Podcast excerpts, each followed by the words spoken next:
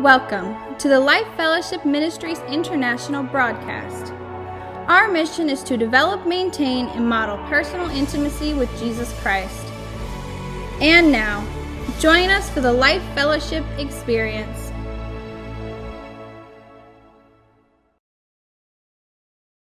I've been talking about this series, Live It, and we're going to be talking about spiritual maturity.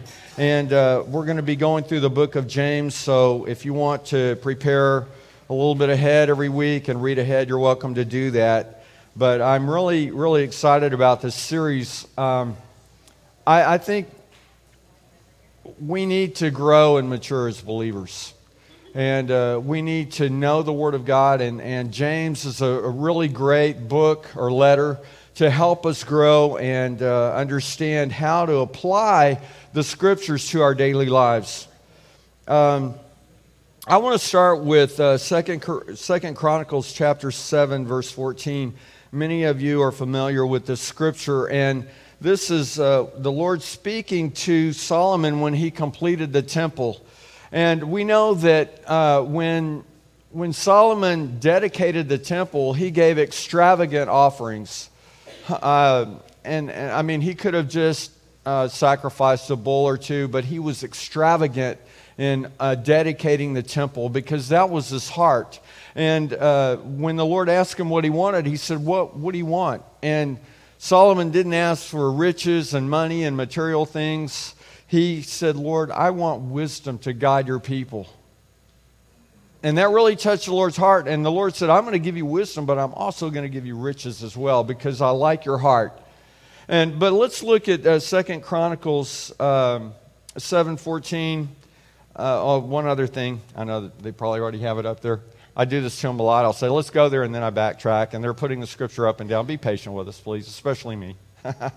uh, the Lord tells Solomon, He says, there may be times when there will be famine or, or hardship or things like that. And I, I think I'm, clearly the Lord knew that there were going to be times when Israel would turn away from God. And uh, we see that over and over in the, in the Old Testament. Uh, where they would turn away from God and then they would worship other gods, pagan gods, and things like that, and they would repent and they would come back to the Lord, and He would deliver them from bondage and things like that. But he says there will be times when there may be famine or, or no rain.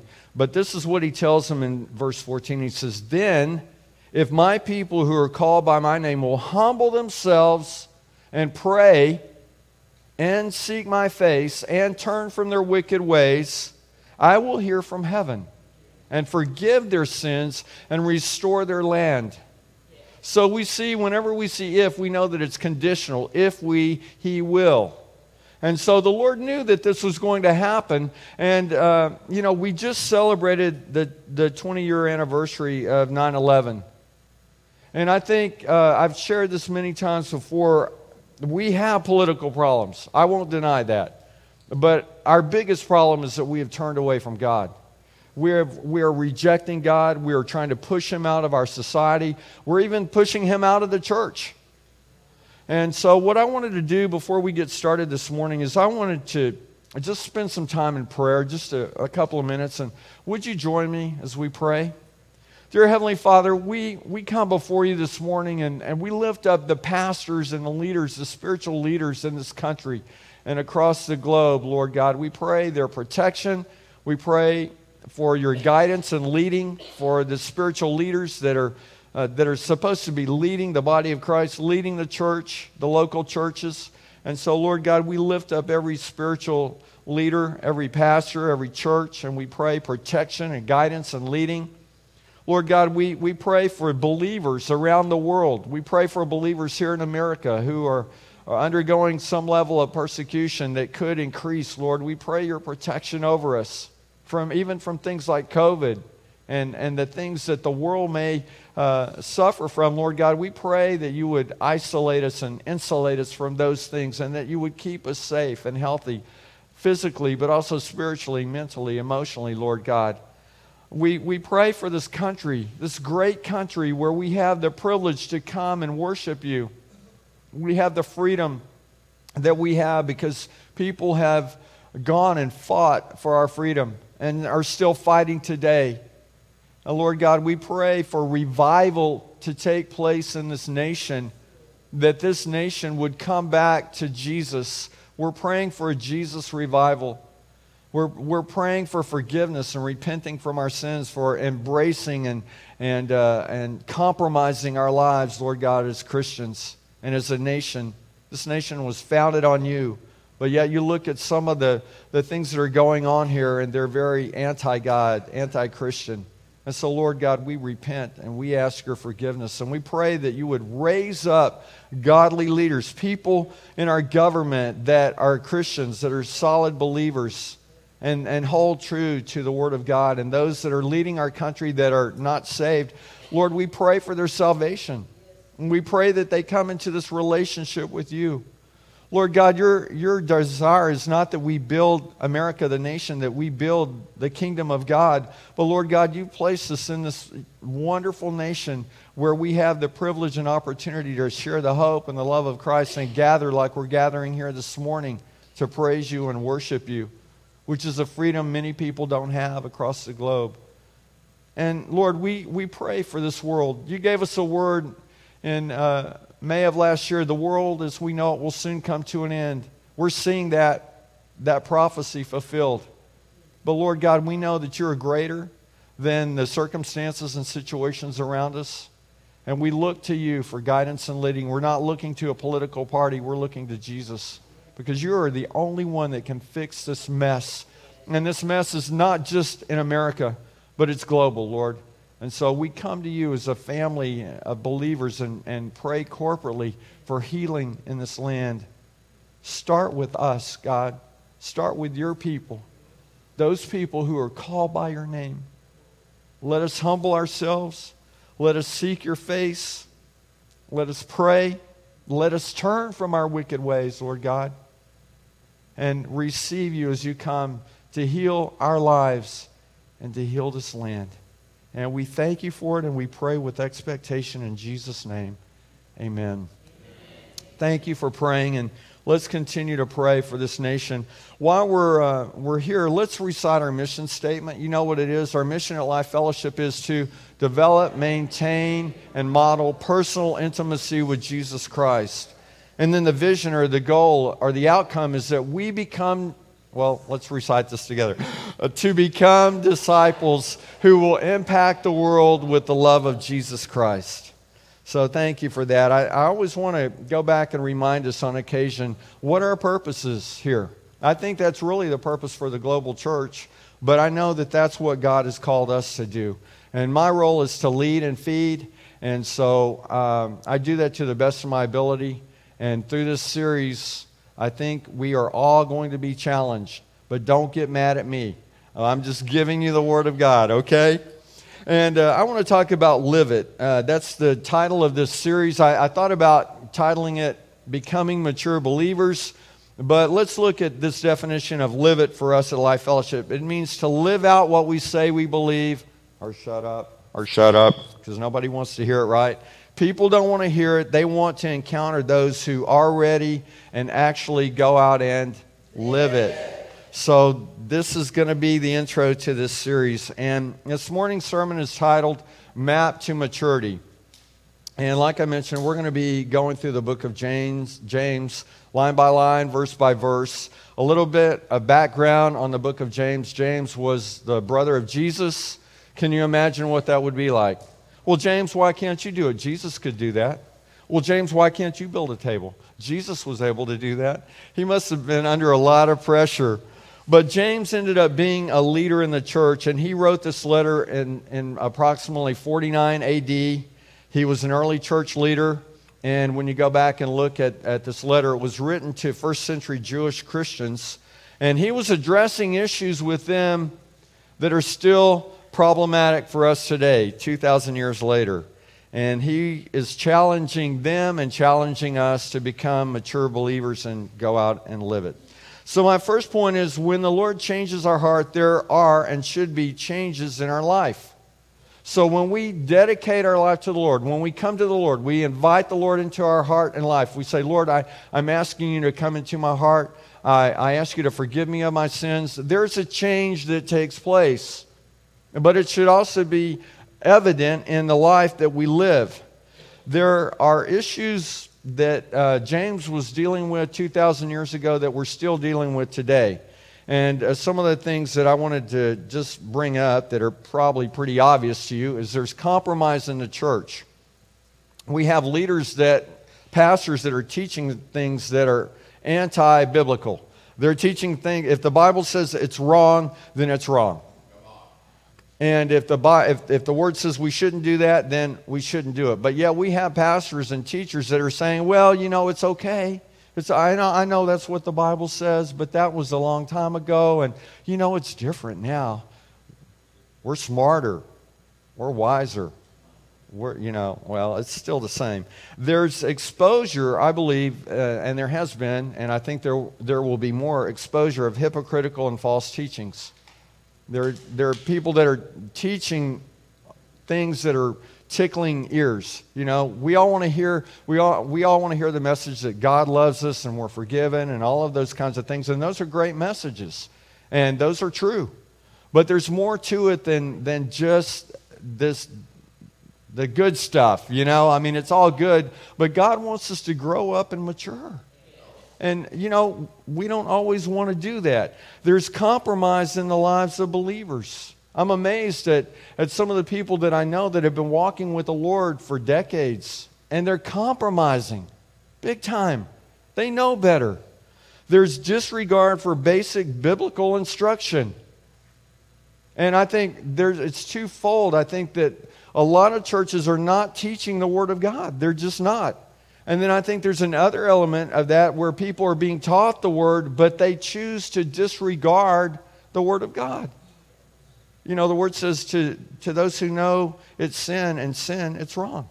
I mean, if we know the Word of God, then there should be a change in our heart and in our life, which will be reflective in the demonstration of how we live it. There's a lack of commitment to God. Oh, well, you know, I'll be a Christian when it's convenient. I'll, I'll use the God card when I'm in a jam, but my daily life, well, you know, I'm, I'm good. And there's a lack of fellowship and attendance with the body of Christ. The word says that we are to gather together, that we're not to sake the assembling of ourselves together, that we are to come together. And like on Sunday morning, like here, now, you're watching online.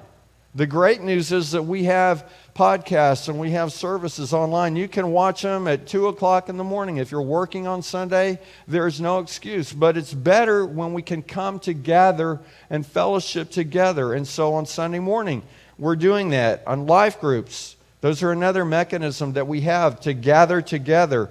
They, uh, the, the assembling of ourselves provides safety and accountability. We're able to learn, we're able to be taught, we're able to understand biblical truths and principles that we need to know to live the abundant life, but also that we can train and, and teach and equip other people so that they can live the abundant life. My role is to train and equip you. Your role is to go out with what you've learned and impact the world. We're all called to do that. And so that's the primary thing that we do on Sunday mornings and in life groups where we can chop it up where you can build relationships with the Lord, where you can build a deeper relationship with the Lord and, and relationships with one another because we're the body. As I talked about a couple of weeks ago, we need one another. And so we also receive spiritual health by coming together, coming, attending church, and, and reading the Word and, and spending time together, going to the life groups where we receive spiritual health. There are people that have accepted Christ but are struggling. And there are people that need deliverance. There are people that say they're Christian, and maybe they are. They need healing in their lives.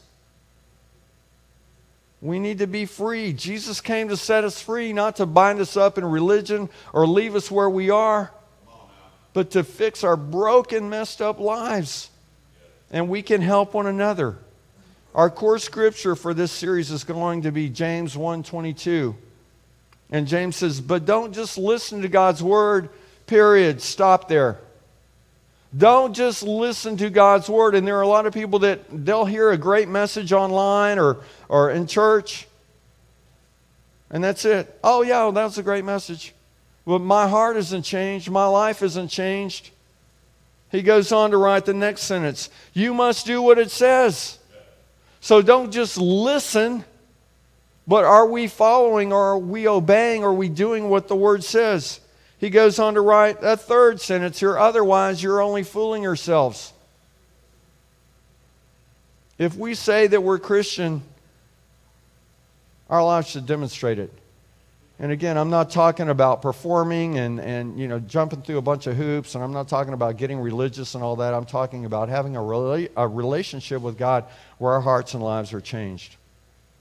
So my first point is when the Lord changes our heart, there should there are and should be changes in our life. My second point this morning is we need the love of the Lord and the Holy Spirit to accomplish all that Jesus calls us to do because we can't live this abundant life. We can't do the things that the Bible teaches without this transformation in our hearts and lives and without the help of the Holy Spirit.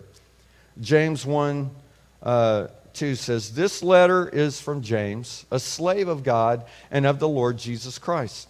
I want to read it in the New American Standard Bible. We, we normally teach out of the New Living Translation, but I, I like to look at other uh, versions, translations as well. James, a bondservant of God and of the Lord Jesus Christ. The word for slave or bond servant is doulos, and it can be literal or it can be figurative, involuntary or voluntary. Uh, you, you can view it as a slave or a servant, and it implies obedience and devotion.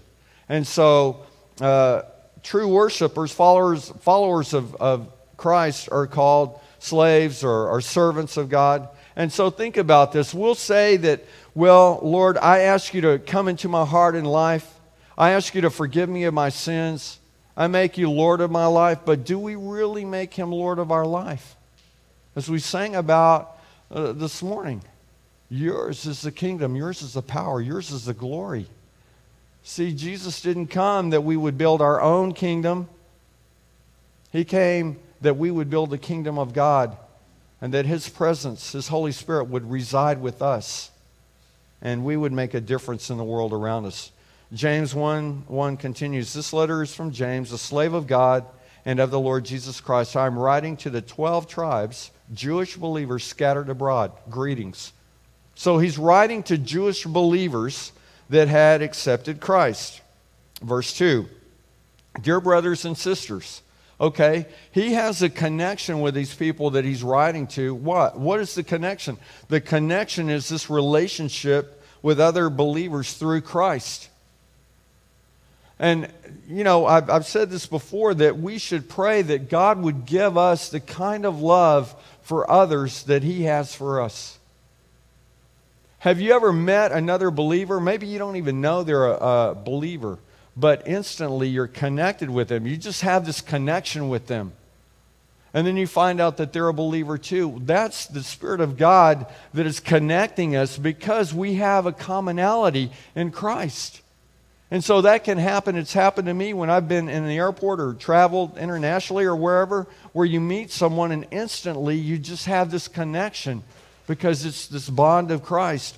And so James is, is connected to others, and he's writing to these others because he has a connection with them.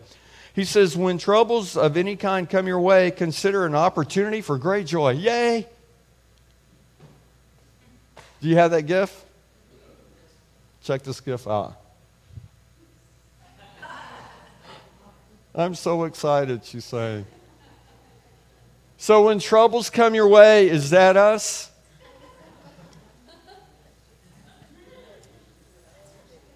This word, this word for trouble means a trial or a test of adversity or affliction which God brings us through to encourage us. And it's an opportunity for us to prove our faith and confidence in Him. And I've shared numerous stories, and I know many of you have stories where you've, you've gone through a trial or a tribulation and you've seen the victory when you come out on the other side. And many times we don't understand what God is doing. And so we're walking in faith and we're saying, I trust you, Lord. Like the time that we had, uh, we wanted to sell our home, and the Lord told me that He was going to bring someone to buy our house. And I said, Okay, Lord. Well, should we put a sign in the yard for sale by owner or go with a certain realtor? And the Holy Spirit said, No, I'm going to bring someone. And I'm like, Well, that's weird. How's anybody going to know our house is for sale if there's no sign in the yard? And a short time later, somebody called that had showed our house months before when we had it on the market and we took it off the market, but they didn't know it was back on. And they said that someone had come into their real estate office from another real estate office and had uh, said that they had some missionaries from the Ukraine that were coming into Corpus Christi for a day or two and they were looking for a home they wanted to buy. And I, this, this lady that called me wasn't even in the conversation. She was in her cubicle and overheard the conversation of someone from another real estate office talking to another realtor. And she said, They begin to describe our house. She said, She was listening and she's like, I know that house. I've shown that house before. And so she went and, and she said, Hey, I know the house you're talking about. And she called me. She said, Hey, is your house still for sale? Are you wanting to sell your house? I'm like, Yeah, we are. There's no sign in the yard, but yeah, we are. And so, long story short, these missionaries from the Ukraine bought our house. That's the kind of thing that will build your faith when the Holy Spirit says, I'm going to bring someone. Don't worry about putting a sign in the yard because I'm going to make it happen. Those are the kinds of things that build our faith so that we have faith when tests come. Oh, Lord, I didn't get that job. I've shared this with you before too. I didn't get a job that I wanted.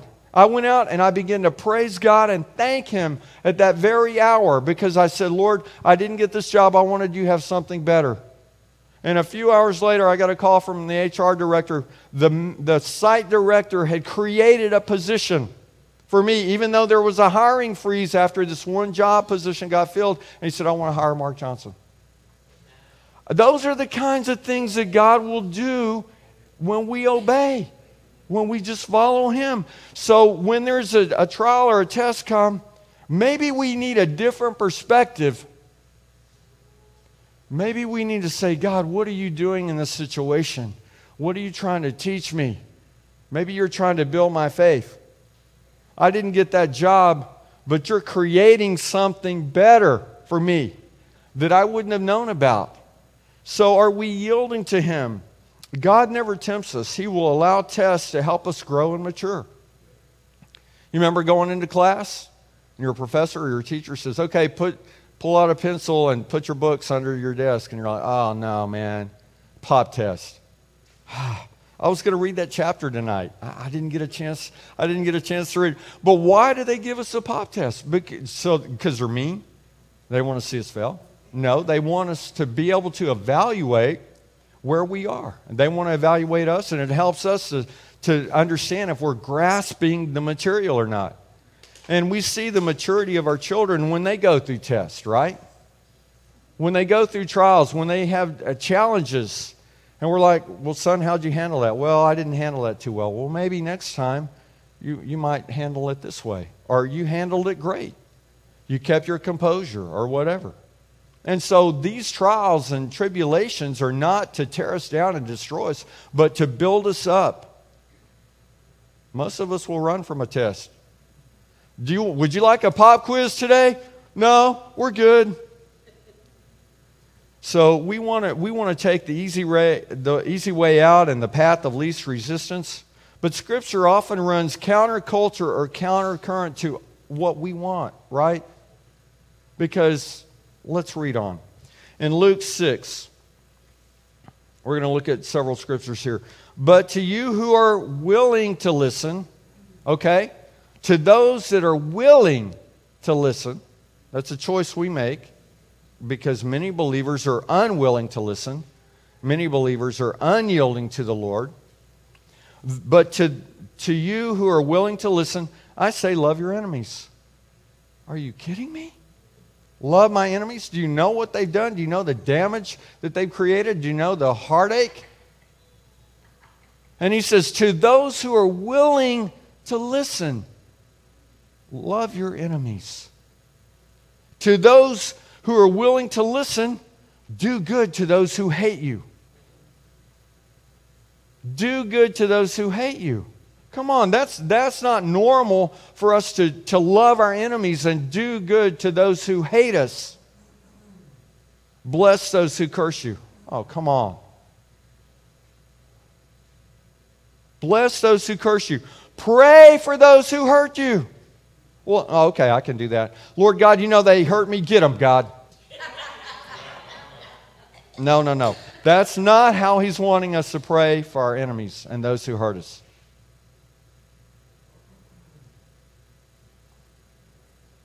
Do to others as you would like them to do to you. That's, I've skipped down to verse 31. Uh, let's skip to Luke 6:35 here. Love your enemies. Again, he's saying, love your enemies. He's already told us that once. Love your enemies, do good to them, lend to them without expecting to be repaid. Are you kidding? No, I'm going to charge them 25% interest. Lend, lend to those that, that are our enemies. How many of us want to do that?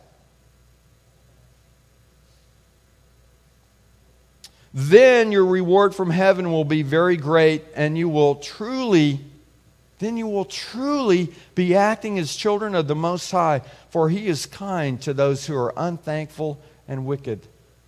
He was kind to us when we weren't walking with Him, when we were involved in all kinds of wicked stuff, evil things, not walking with the Lord, when we were unkind to Him and to others.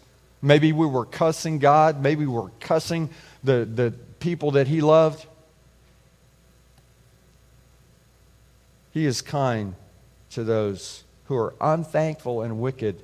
Verse 36 You must be compassionate just as your Father is compassionate.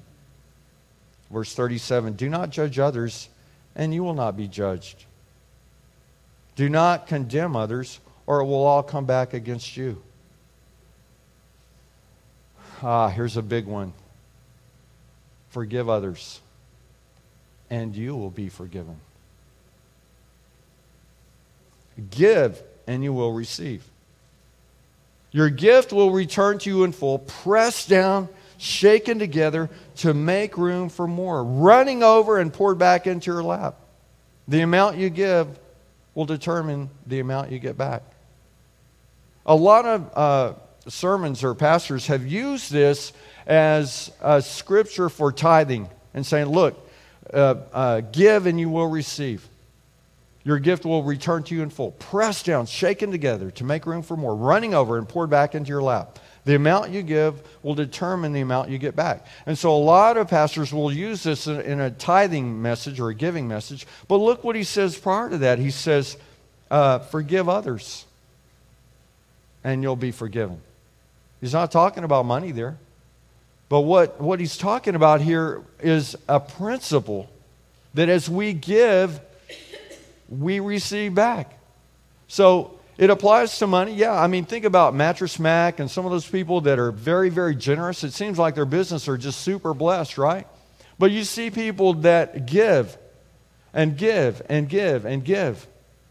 But yet the Lord returns back. The Lord blesses us when we, first of all, when we honor Him with the tithe, when we give what, re, what belongs to Him, the first 10% of our increase belongs to Him, He promises to bless us. If I, if I said, I'll give you $1,000, but I want $100 back, would you do it? God gives us everything. And he says, I just want 10% back. But, but I want us to understand this is not a tithing message, by the way, but I want us to understand that, that this is a principle. That when we forgive, we're forgiven. When we bless others, we're blessed, even our enemies. He, you notice he doesn't differentiate. He doesn't say, well, bless those who are nice to you. That's what we would want to do, right? Be kind to those who are kind to us. Be nice to those who are nice to us. He says, no, love your enemies.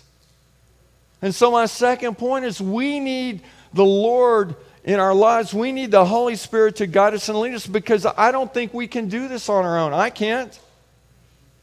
I can't love my enemies. Sometimes I have problems loving my own family, much less my enemies. And so, what God wants to do is He wants to transform our lives to think differently.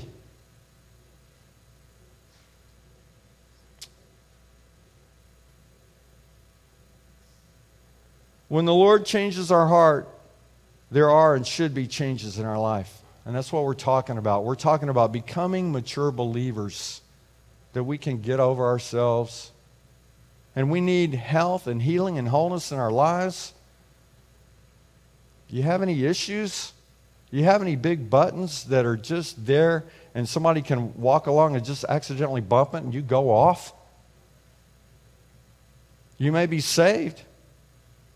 You may have accepted Christ. But there's more to this life than just getting fire insurance and say, well, I'm not going to hell because I've accepted Christ. Are we allowing the Lord to transform our life? My second point is we need the love of the Lord and the Holy Spirit to accomplish all Jesus calls us to do. We cannot do it on our own. Maybe you can, I can't. I struggle even with the help of the Lord and the Holy Spirit. My third point the Lord will give us strength to resist temptation. So, again, we're talking about spiritual maturity here this morning. 1 Corinthians 16, 13, and 14 says, Be on guard. Okay, so if we're spiritually mature, if we're following the Lord, we need to be on guard. He says, Stand firm in the faith, be courageous, be strong. And God gives us the strength to stand firm in our faith. Even when I don't see it, He's moving.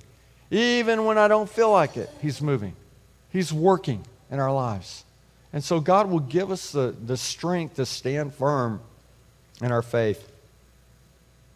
Be courageous. Have courage. Be strong. 1 Corinthians 16 14 says, and do everything with love. Listen, if we really love people like He loves us and, and He loves others, we would act differently. That's why this whole love thing is so vitally important. Lord, help me. In fact, let's say this, uh, repeat this prayer after me. Say, Lord, help me, Lord, help me to love others, love others like you love them, like you love them and like you love me. And when we pray that prayer with sincerity, I think God honors that, and I think He does something. He begins to do something in our hearts and lives. And you'll find yourself loving people that maybe you didn't really love before. You'll find that you may have a greater propensity for loving your enemies. It may not go from zero to 100, but God is working in our hearts and lives and do everything with love. Let's go back to James 1 2 through 8.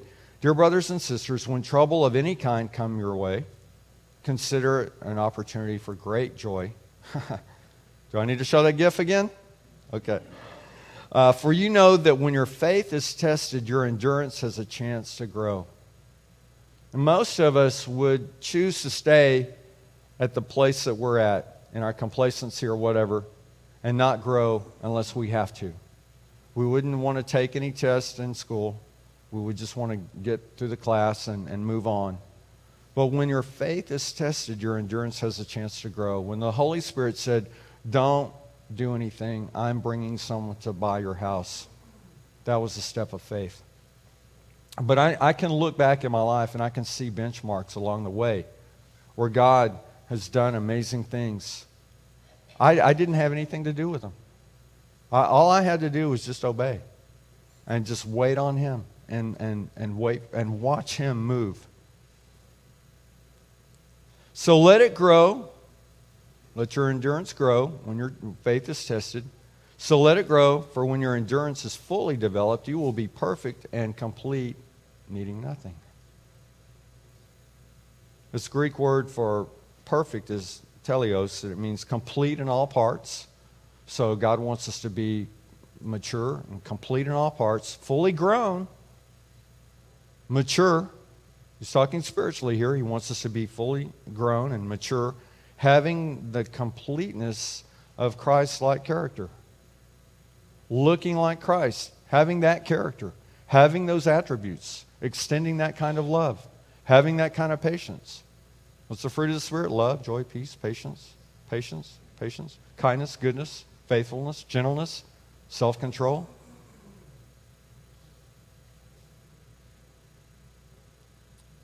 Spiritual growth and maturity is a lifelong process.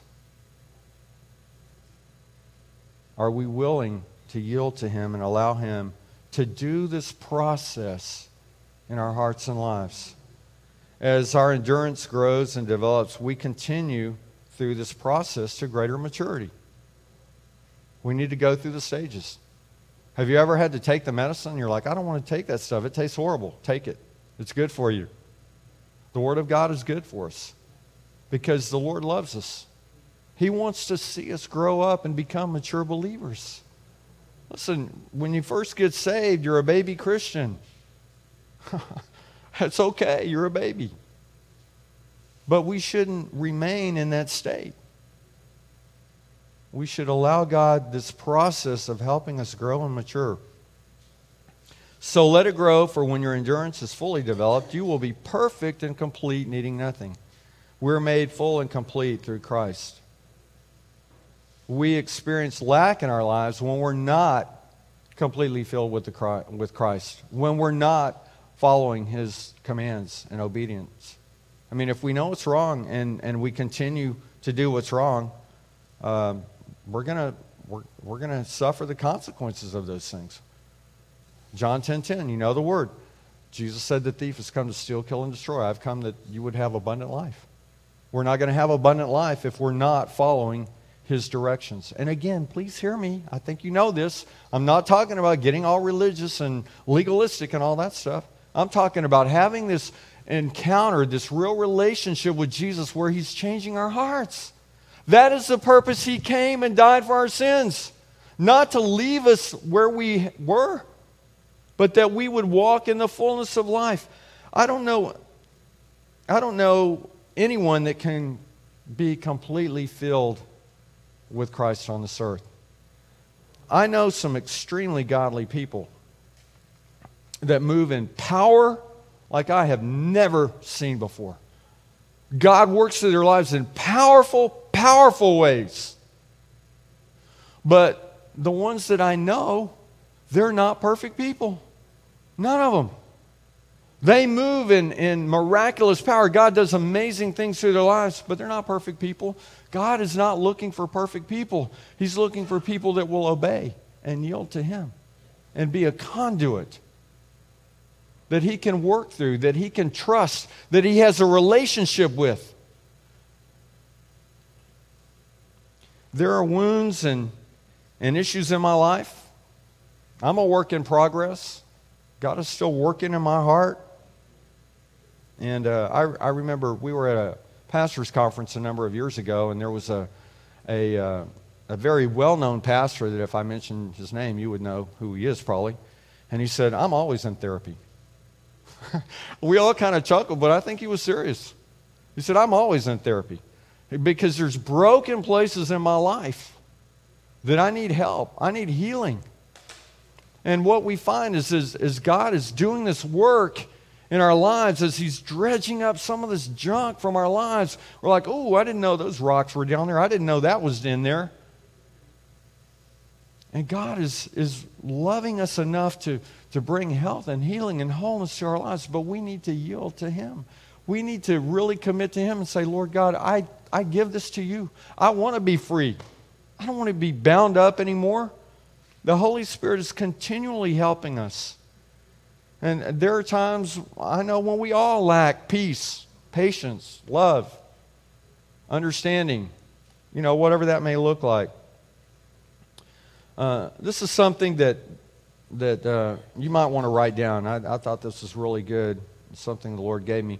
Many times we think we have to perform rather than to realize we are being transformed through Christ. Because if we could do it on our own, we probably would, right? But it's this transformation that the Lord is doing in our hearts and lives that will change us, where others will begin to see something and say, There's something different about you. You're not responding in the same way that you used to respond. You're not doing some of the same things that you used to do and you can say, Praise Jesus, I'm being transformed. I'm being made new day by day as I yield to Him and allow Him to do this process. The key is to yield our life to Christ. James 1 5. If you need wisdom, ask our generous God, and he will give it to you. He will not rebuke you for asking. So if you have this mentality of like, well, I can't go to God, you know, he's up there on this throne uh, looking to cast down lightning bolts at people and stuff. No, no, Jesus came that we would be able to come boldly to the throne of grace. So when you have a need, when you need some wisdom, ask God. We see what what God, how God honored Solomon when he said, when God said, What do you want? He said, I want wisdom to lead your people. He generously gives, and he will not rebuke you for asking. Hebrews 4 14 through 16 says, So then, since we have a great high priest who has entered heaven, Jesus, the Son of God, let us hold firmly to what we believe. What do we believe? The Word of God, the promises of the Word that He is for us, that we are His prized possession of all creation. He loves us, He's forgiven us. He wants us to walk in the fullness of life that He came to give. Here, the writer of Hebrews is also encouraging us to stand firm, do not compromise. Hebrews 4:15. This high priest of ours understands our weaknesses, for he faced all the same testings we do, yet he did not sin. So we can go boldly to the throne of grace and we can say, God, I'm really struggling with this. And Jesus knows because he went through the same testings that we go through, but did not sin. So let us come boldly to the throne of our gracious God. There we will, there we will receive his mercy, and we will find grace to help us when we need it most. We will find grace to help us when we need it most. The Lord is always available and ready to help us. Call on him. James 1 6. But when you ask him, be sure that your faith is in God alone. When we ask for something, when we pray, we should pray with expectation. And, uh, you know, this, again, this is why we need the Lord and the Holy Spirit because we, we don't want to be praying with selfish motives. Lord God, I pray for a Lamborghini. You know, I mean, you can pray that if you want, and if the Lord's placed that on your heart, you know. But what if we prayed, Lord, I want your will to be done in my life? I want the vehicle that you want me to have. What if, what if we just pray and then ask with expectation because we have a relationship, because we've seen God do some things? Bring a buyer to buy our house when there was no sign in the yard. We've had two brand new vehicles given to us. When we just prayed, we said, Lord, we need a new vehicle. And twice, somebody has given us a brand new vehicle. Go pick out what you want. Again, this is not a this is not a prosperity message. This is not some kind of thing that we manipulate God into getting what we want. But he's a good good father. He wants to give us good things. And I'm not just talking about material things. Please hear me. He wants to give us peace. He wants to give us strength. He wants to give us encouragement. He wants to pour through our lives so that we receive all that He has for us, but so that we can be dispensers of those things that He's blessed our lives with. James 1 6 continues Do not waver, for a person with divided loyalty is, is as unsettled as a wave of the sea that is blown and tossed about by the wind. Such people should not expect to receive anything from the Lord.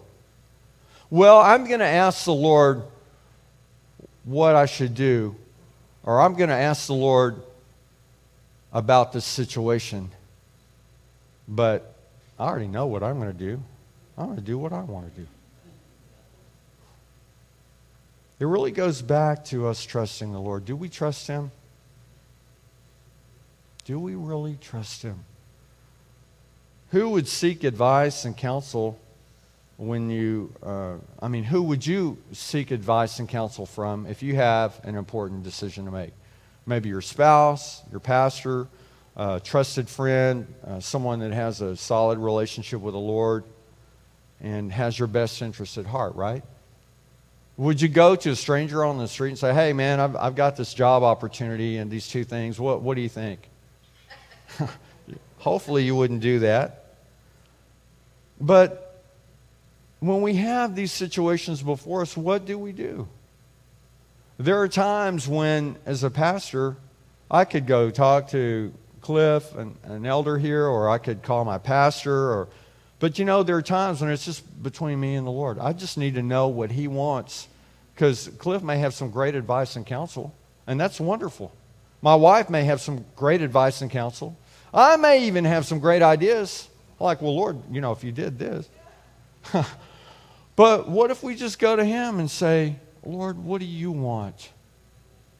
Because we're talking about a real, authentic relationship with Him. And we're talking about a relationship that develops over time where we've seen God move in our midst and where we've seen Him answer our prayers and where we've seen Him take us down a path that we weren't wanting to go down, say, Well, no, God, I think this path is better. Have you see this one here, Lord? And He takes us down a path and we find out that it's His divine purpose and provision and blessing and favor. Had we gone down that path, we might have crashed and burned. The Holy Spirit wants to help us. Will you go to Him? I was talking with Cliff before service, and he said, I think it was the Barna Group did a, uh, a survey, and only 15% believe in the Holy Spirit. Is that, is that what it was? Believers. Only 15% believe in the Holy Spirit or will follow the Holy Spirit. Is it any wonder that the church is powerless?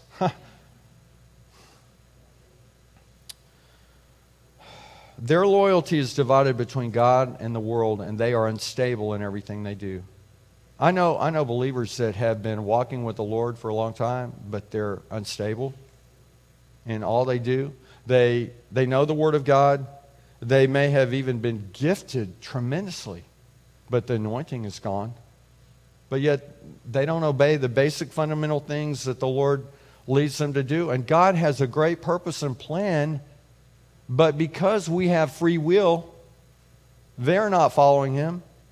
And, and many, the church is missing out on the blessings that they could be providing with the Lord speaking through their lives, working through their lives. They're missing it, and the body of Christ is missing it. Now, God will find somebody else God can take the anointing off of our lives and put it on somebody else, give it to somebody else.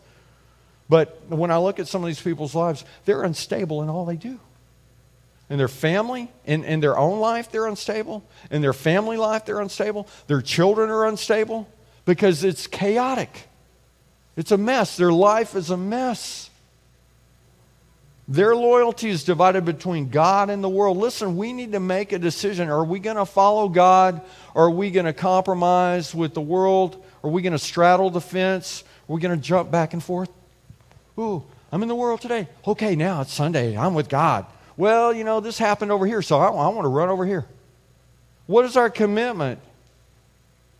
And how are we going to be stable in this relationship if we're jumping back and forth? Our hope, peace, salvation, and full life and stability are found in Christ. And I, I know I've, I've jumped, I've done that jump back and forth. yeah, I, I want to stay with God because I know where my own propensities lead me. I know where I end up.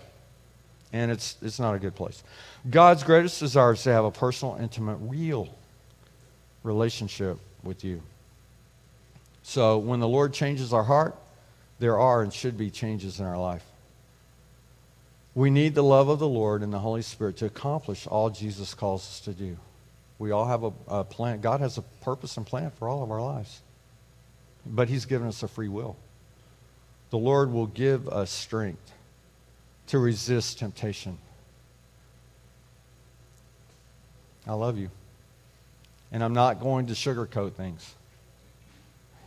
don't be mad at me. I don't want you to be mad at me, but this is a word of God. This is a word that the church needs today. This is something that the Lord has called me to preach for the next number of weeks. But I think, you know, I think we'll find that God is consistent. And it's interesting that, that uh, uh, uh, a real well known pastor um, that you would probably know who he is uh, recently, I went to a conference and he said that he was going to teach the same book, line by line, verse by verse. And I think we'll probably find as we look at other uh, other pastors and churches that are following the leading of the Lord, it wouldn't be surprising to find that a lot of churches are teaching the book of James right now. That's the Holy Spirit. That's why we're called the body of Christ, because we're connected to Christ and to the Holy Spirit and to one another. I'd like for you to bow your heads and close your eyes. This morning, if, if you want to give your life to the Lord, if you maybe you want to come back to the Lord, the Lord is speaking to you this morning. Would you slip up your hand? Anybody? Just catch my eye. Slip up your hand. There's no shame in that. We'll take care of that today. Anybody here? All right. Maybe you're watching online and that's you. Just pray this prayer. Just say, Dear Jesus, I ask you to come into my heart. I ask you to come into my life. I don't want to play church anymore. I don't want to straddle the fence anymore. I want to commit to you. And so I ask you to forgive me for all my sins. I repent and I ask you to come into my heart. I ask you to come into my life. I ask you to bring health and healing and wholeness into my, into my life, Lord God. That any addictive behaviors or uh, issues and wounds that, that I can't seem to get over, that you, would, that you would bring health and healing and wholeness into my life. That you would change me, that you would transform me, and that you would help me to forgive other people, Lord. That you would help me to maybe even forgive myself. But I receive you today. And I thank you for this new beginning. I thank you for this fresh start. I thank you for the word that says, My sins are as far as the east is from the west. They are no longer, you, you no longer remember. And so I choose to remember them no more as well. Because, God, if you can forget them, who am I not to forget those things as well? And so I receive you today in Jesus' name. And I want to pray one more prayer for you that prayed that prayer.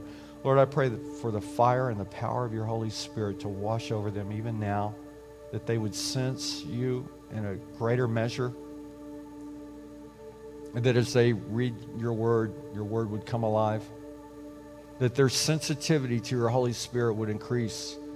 And they would hear your small, still voice speaking to their hearts. And that you would give them the desire and passion to obey, listen and obey and do what you ask them to do. So, Lord, we pray all these prayers with great expectation. And we thank you, Lord, that you are doing something in our hearts and lives. We're not just coming to a Sunday morning service just to sing a few songs and hear some scriptures, but we've come to ingest and be transformed and changed by your word, by your Holy Spirit. Help us to choose to obey and follow you, to not only hear your word, but to live your word, to do your word, and not be fooling ourselves, but have an authentic, real relationship with you and, and desire to follow you and not chase after the things of our flesh or the things of the world. And we pray this prayer with great expectation in Jesus' name. We hope today's message encouraged you. For more information about our church, please visit our website, lifefellowship.me. We invite you to join us again next week for another life changing, uplifting message. And remember to live it!